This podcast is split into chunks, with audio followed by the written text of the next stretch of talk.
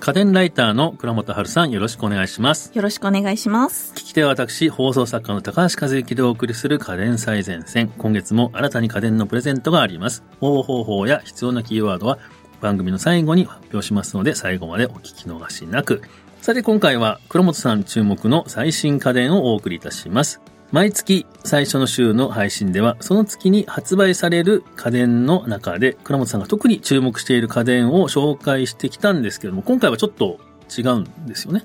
はい、えー、今まではその月に発売予定のものを紹介してたんですけど、今回からは私が今注目している最新家電を、今月発売っていうところには限らず紹介したいと思ってまあら、す。ちょっと方針が変わりましたけども、なんか理由があるんでしょうか？実はですね、家電の中には事前に発売日を公表しないで、急にパッと売り出すものがあるんですね。あそうなんですね。はい。あの、いくらすごい、もうこれも絶対紹介したいっていうものでも、今月発売っていう縛りの中では紹介できなかったので、ちょっとそれもったいないかなと思って、スタイルを変えようかと思っております。はい。それだと、やっぱ先月発売、パッと発売されたものも、まあ今回扱って先月発売されたんですけどっていう感じで、まあ、そうなんです。紹介できるというようなことなんですね。はいなるほど。まあより良い情報をリスナーさんにお届けするための、まあ変更と。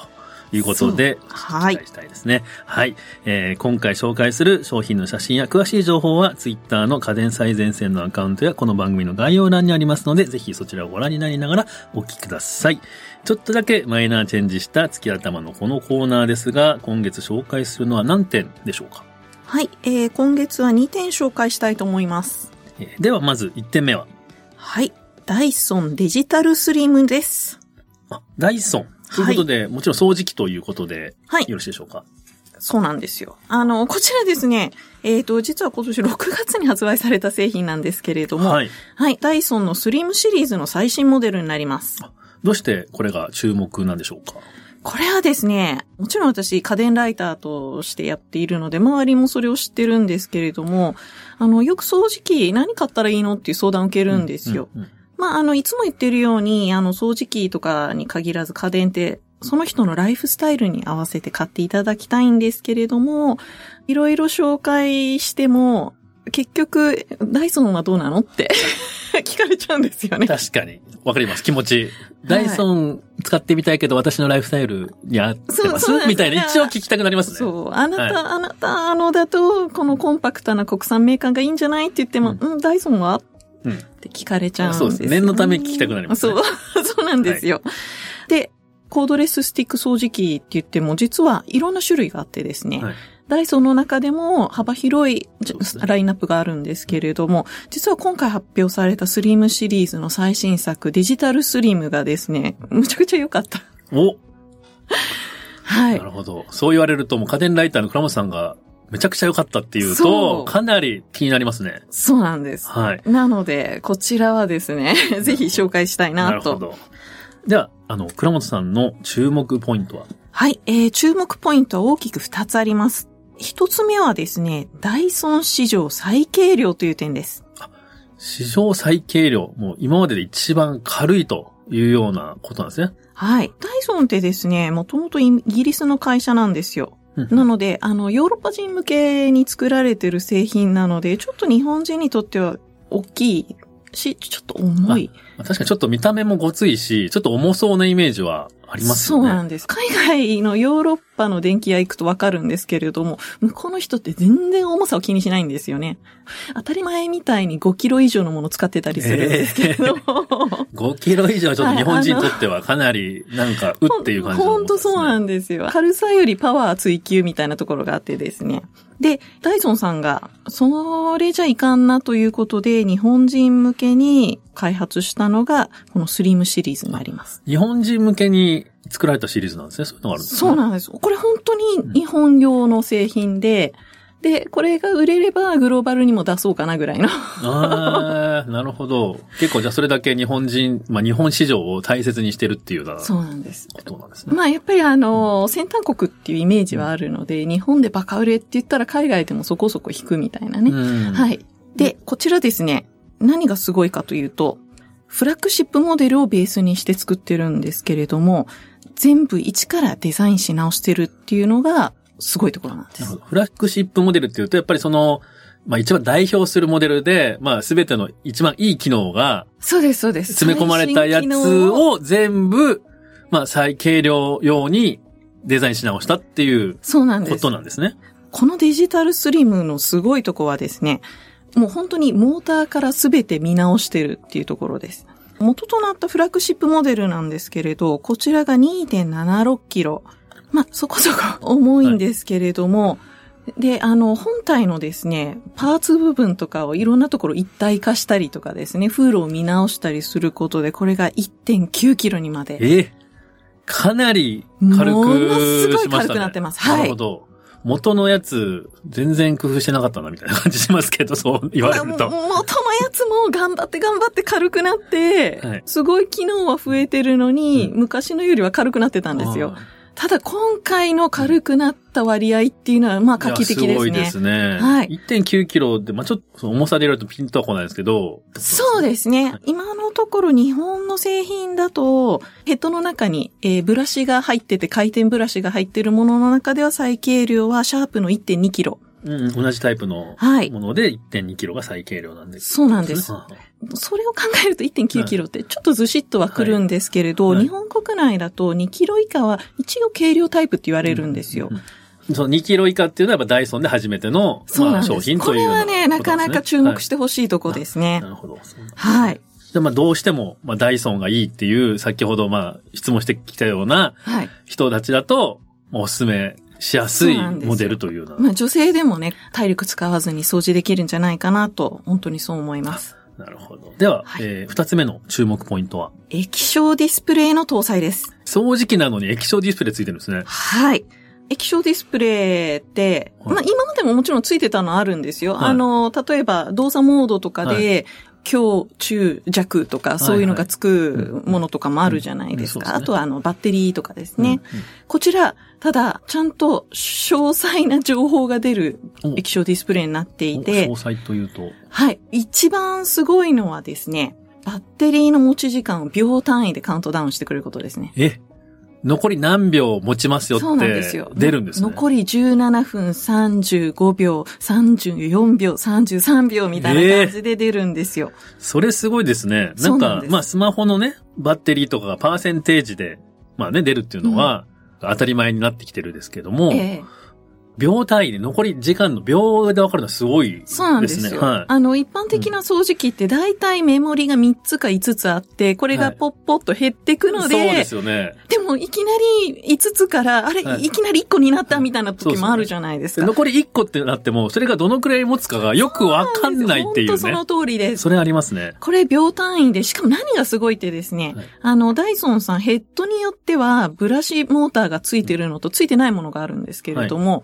あの、モーター使うと電気食うじゃないですか。はそれをちゃんと計算してくれるんです。あ、そうなんですね。はい。あの、だからモーターヘッドをつけたときは短い秒数になり、外したときはモーターのないヘッド用の秒数に計算し直すっていう素晴らしい製品なんです。あ頭いいですね。頭いいんですよそこまでやってバッテリーを計算してくれてるということなんですね。はい。まあ、こちら、あの、最新フラッグシップキスの V11 でもついてる機能なんですけれども、これがスリムタイプにもついてるっていうところが見どころですねな。るほど。プラックシップの最新の機能が全部そのまま使われてるっていうような。通りでございます。あそれはかなりおすすめですけども、やっぱり気になるのがお値段になってきますけれども。はい、えー、お値段がですね、直販価格で税込み64,900円からとなっております。なるほど。フラッグシップモデルの機能が全部ついてさ、なおかつ最軽量って考えると、まあそんなに悪くない値段な感じですよね。今、あの、大体プレミアム系の掃除機って5万以上が当たり前ぐらいの世界になってるので、ダイソンでフラッグシップの機能がついてて、で、この値段って言ったら、まあまあまあ悪くないんじゃないかなって思います。わかりました。では、えー、黒本さん注目の家電2点目は？はい。2点目は、シャープの SJAF50G になります。え？まあ 製品番号って、まあ言われるとあれですね。何の商品かも全くわかんないですけども。これですね、はい庫内容量502リットルタイプのフレンチドアタイプ冷蔵庫になりますね。フレンチドアっていうのは、はい、あの、いわゆる観音開きの両開きドアのことになります。観音開き、あ、な真ん中からこうカパって開けるあれをフレンチドアっていうんですね。はいなるほど。それの、まあ、えー冷蔵庫ということなんですね。はい。はいえっ、と、こちらですね、8月6日発売予定の製品になってます。あ、なるほど。これは、まあ、今月発売の最新家電という。ほかほか家電。ほかほかということで。はいなるほど。では、えークロンさんの注目のポイントは？はい、えー、こちらは3つの注目ポイントがあります。で、1つ目はですね、カラー液晶画面搭載という点になりますね。これなんかさっき聞いた感じするんですけれども、残りのバッテリーが秒単位でわかる機能ではない。で、冷蔵庫でバッテリー切れたら大変なことですよ。え何がすごいんですか？そのか画面は。高橋さん、はい家庭で冷蔵庫を主に使う人って誰だと思いますか？まあ、あれですね、男女問わず、まあその家庭の食事を作る人ですよね。まあうちで言うと、まあ妻になりますけれども。はい。はい。で、その家事をキープする人が一番悩むことってなんだか分かっておりますでしょうか？あそれはもうわかります。もううちの妻がいつも悩んでるんですけども、まあはい毎日の献立ですよね。そうなんですよ。はいあのね、これ、ん結構いろんなメーカーが、あのー料理で一番困ることっていう調査してるんですけど、どこのメーカーの結果も、献立を決めることってですああ、そうですね。本当毎日聞かれて悩んでますよ、うちの妻も。そう。はい。このカラー液晶、その悩みを解決してくれます。え？ー 冷蔵庫が？その悩みを解決するんですか？そうなんですよ。この冷蔵庫ですね、あの、インターネットと連動してて、はい。自分の近所のスーパーをうん最大5店舗登録できるようになってえます。はい。で、あの、周辺スーパーの特売情報をですね、自動的にプッシュ配信してくれて、はい今こういうの安いですよ、みたいなことをお知らせしてくれる上に、この製品を使ったレシピとかを提案してくれるんですね。えーめちゃくちゃすごいですね、それ。そうなんですよ。はあなんか今まで、まあインターネットと連動してるが、なんかまあ家電って結構ありましたけど、ええ話聞くと、その機能いいります？みたいな。結構多かったですよね。そういう意味では、今までのインターネット連動の中でも、なんかこう、一番こう、連動してる意味があるっていうか、あそんな感じの機能そうなんで。すよね。あの、シャープさんですね、結構前々かはらい。こういう献立を音声で今日何作ろうとか、うん。カロリーはこれぐらいのカロリーで、とか、500キカロリー以下で鶏を使ったなんかを、みたいな感じで、献立をこう相談できる家電っていうのを昔から作ってるんですよ。そのノウハウも蓄積されてるので、また冷蔵庫っていうのがね、あの、存在感あるし、声をかけるのにちょうどいい存在なんですよね。確かに。まあなかなか声かけにくいですからね、家電に。そうなんですよ。はい。そういったレシピを決めた後は、それをスマホに送ってくれるんですね。なるほど。はい。まあこれを買いたいっていう買い物の内容をそうです、そうです。スマホに送ってもらって、それを見ながら買い物ができちゃう。その通りでございます。はあ、それいいですね。普通はまあ、ちょっとね、メモにこう書いて、ね、持ってったりとかして、はいちょっとね、こう線引きながら、こ これカゴに入れましたよ、なんつってね。そうなんです。もうだから、はいあの、主婦の手間を、献立を決めるところから、うんあとは買い物から、いろんなところから楽にしようっていう、そういうコンセプトの製品なんですね。もちろん、あの、ちゃんとリスト化してくれるので、同じ食材買い増ししちゃったみたいな、そういう失敗も防げますあ、し。なるほど。じゃあ過去の、えー買い物の履歴も見れるというようなことなんですね。そうあなるほど。そうなると、あれですよね、間違って同じ食材を買っちゃうみたいなことも、そう。まあ減らせるってことお金の無駄ですからね。そうですよね。はい。あこれあったわ、みたいなね。そうなんですよありますもんね、。冷蔵庫だったら。あれ？つって。しかもこれ、他のシャープ製品とも連携できるんです。あ、連携機能。こはいれどういったことができるんでしょう？か、例えばですね、洗濯機と連携させると、洗濯が終わった瞬間に冷蔵庫が終わったよって言ってくれたりしてくれます。それは別にいらない感じが。これね、は いあのーどうなんでしょう。主婦をしてたら多分わかると思うんですけど、意外に重要な機能です。あ、そうなんですね。なんでかっていうと、台所と脱衣所とか、あの、洗濯機置いてる場所ってちょっと離れてたりするんですけれども、そうすると、終わったのがわからないんですよ。あなるほど、わかりました。僕ん家が狭いからいらないと思ったけど、倉本さん家みたいな広い家だと、広くはないんですけど、作業してるとやっぱりちょっとわかんなかったりする。うんそういう時、に、あの、冷蔵庫が言ってくれると、はい。うちはもう狭いからもうね、洗濯機が終わりましたってことも、家中どこでも聞こますけども。そうなんですね。広い家だとね、これは便利かもしれないですね。えー、では、二つ目の注目ポイントは、これですね、最新版に限らないんですけれども、シャープがなんでこれを大々的に宣伝しないかわからないぐらい私が気に入ってる機能として、シャープは自動製氷機能がすごいいいんですよ。え、どう素晴らしいんでしょうか？はい、あの、キラッと製氷モードっていうのがあるんですけれども、氷がすごく透明に作れるんです。しかも、形が真四角じゃない。どういう形なんでなんかロックアイスみたいなのが作れたりとかわあ、素敵。はい。その上、はい大きさが2種類選べます。あ、2種類の大きさあるんですね。え、大き普通のと小さいの？そうです、そうであ、す。それは嬉しいですね。確かに、あの、口の小さい水筒とか、ちょっと普通の大きさだと、あ、入んないな、みたいなそうことありますよ。ね。うんそう。だから、あのー大きいのとか、ちっちゃいのとか、その、水筒とかで選べるっていうのもいいんですけど、でも、個人的に推したいのはやっぱりさっきの透明な氷が作れるところなんですよ。お酒飲む人にとってはこれ意外に上がる。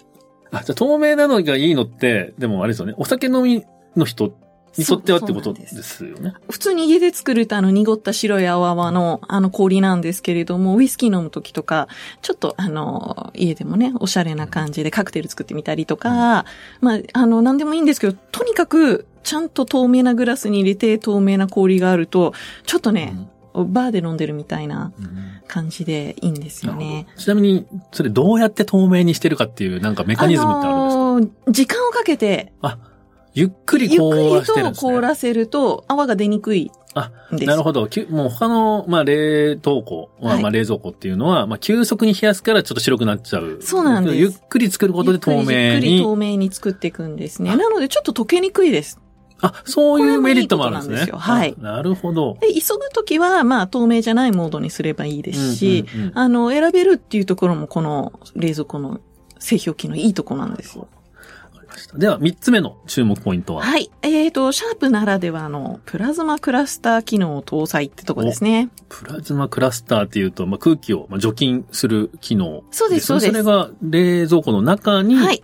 使われるってことですね。中の空気にはい、プラズマクラスターイオンを循環させることで、まあ、あの除菌って言いましたけれども、菌の繁殖も抑えますし、匂いも抑えますし、プラズマクラスターいろんなものに効くのでうん、うんうんまあ、清潔に保てるっていうことですね。確かにまあ、その冷蔵庫開け閉めすると、意外と温度が上がって、まあ、お肉とか魚とかについてる、まあ、菌が繁殖したりとかね。そうです、ね。結構ありますもんね、実は、冷蔵庫の中でも。そうですね。プラズマクラスター機能で、本当シャープ、いろんな製品になんかつけて本当に応用してるっていうか、すごいですよね。そうなんですよ。中の、例えばちょっとその餅がいいとかそういうことはあるんですか？その。あのね、こちらは、エビデンスとしては出してないです。なので、はいえっ、と、大声では言えません。けども、まあ、持つんじゃない？みたいな。そうですね。持つような気が気もするよってはいいう感じですね。確かに。まあね、菌が繁殖しにくいってことは、それだけ持つ可能性は高まると。考えてもいいかな。ただ、はい公表はでしてきません。ません。はい。ということですね。わかりました。はい。で、まあ、ちょっとそんだけ機能がついてると、まあ、やっぱり値段が気になってきますけれども、そうですね。こちら、収録時では発売前なので、推定価格になっちゃうんですけれども、はい。えー、税込み34万円前後になりますね。34万円。まあ、冷蔵庫で言うと、まあ、普通なんですからそうですね。あのーこのサイズのフレンチドアのフラッグシップ機種、あとこれデザイン性も考えてガラスドアなんですよ。あ、そうなんですね。はい結構かっこいい感じですね。かっこいいキラット系の。はい。しかも、献立を考えてるそうそうっていうのを考えると、ので、あの、他社メーカーだと献立考えないで、このレベルの大きさ容量で同じぐらいの値段だって考えると、まあ高いものではないです。わかりました。はいなかなかのお買い得商品なんじゃないかなということですね。はい、ありがとうございます。えーではですね、ここでリスナープレゼントのお知らせです。この番組をお聞きの方の中から1名様に家電のプレゼントをしたいと思います。プレゼントするのは、任天堂クラシックミニファミリーコンピューター週刊少年ジャンプ創刊50周年記念バージョンです。先月紹介したミニファミコンのジャンプ版ということですね。えー、応募に必要なキーワードですが、今月は、あー、夏休み。あー、夏休みとなっております。番組ツイッターまたは番組概要欄に掲載しているフォームから必要事項とキーワードを入力の上ご応募ください。締め切りは9月15日までとなっております。たくさんのご応募お待ちしております。では、倉本さん、次回は？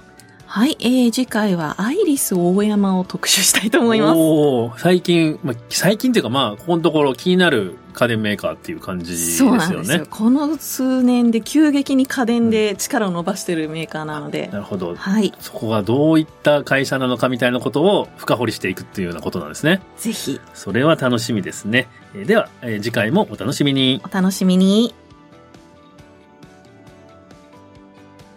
番組を聞き逃さないためにも各ポッドキャストアプリで番組の登録やフォローをお願いいたします番組へのご感想やリクエストは概要欄にあるリンクや番組公式ツイッターからダイレクトメッセージやリツイートいただけると嬉しいです。